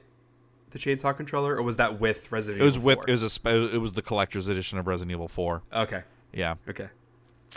Interesting. Yeah. I'm gonna, I, I think I might try and do that this summer. Yeah. I'll keep you all updated. I know it's tremendously interesting. Um, so those are kind of my comfort games. Yeah, I think I mean because it is a bit different thinking when I'm sick versus like when I'm feeling depressed. Sure, It is a different mentality, but I don't know. I, I kind of just go back to games that I'm very familiar with. Yeah. Or games that are like I don't have to focus on a lot. or uh, maybe it's a combination. Like it's it's either games that I don't have to focus on a lot, or it's very engrossing games. Yeah. But it wouldn't be something. It wouldn't be something I'm playing for the first time. That's for sure. Right. When when I saw this, the the first ones that came into my mind were Minecraft, which is more of that relaxation. I'm not thinking about anything. I'm just exploring. And Skyrim, which is you know that's one of my favorite games ever made, and that's more you know I can play it where I'm kind of like zoning out, but I it, I can also get totally enraptured in the kind of universe of the Right, game. right. Those are the big two that jumped out, which are both you know open world uh, kind of games where there's a lot of exploration, and you can jump so in at any sense. point. Yeah, Because exactly. like something like Final Like- Fantasy X or Kingdom Hearts, like Right. it's not as easy to just jump into those games. Yeah. Yeah, either Skyrim or Minecraft, like I could go not that I ever would, but I could go five years without playing one of those and jump back in and be right back in it. Right. You know what I mean? Yeah. So it, it's it's really easy to pick up like that versus something that's more narratively focused, like some of my other favorite games. Right. So, yeah. yeah. Well, all right, man. And and I brought up my top 100. I, I do have to do a shameless plug. So I turned 30 on April 12th, this coming Thursday, which some of you might even be when you're listening to this. On April 12th, I have committed. That is when I am posting my top 100 games of all time. I already have the list ordered. I am currently doing write ups for every individual game. Ooh, boy. I need to get images for all of them. So I have quite a bit of work ahead of me this week. But uh, I think I have like 100 through 70 all written up. So I'm, I'm like a third of the way through. But uh, yeah, that will be going up on April 12th. Check that out.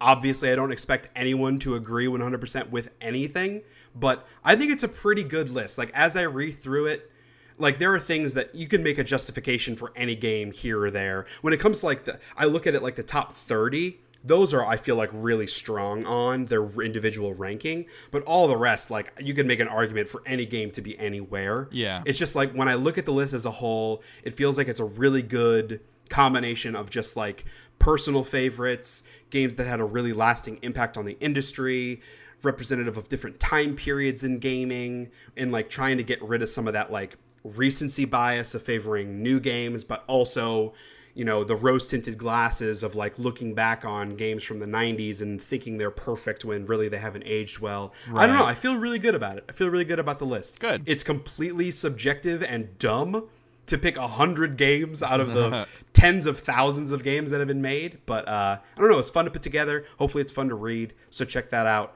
And um, in our next episode, I will be thirty. So I'm an old man. I'm. I don't feel great about it, Ouch, but man. that's life. Ouch. That's life. Yeah. At least hopefully I'm not fucking sick.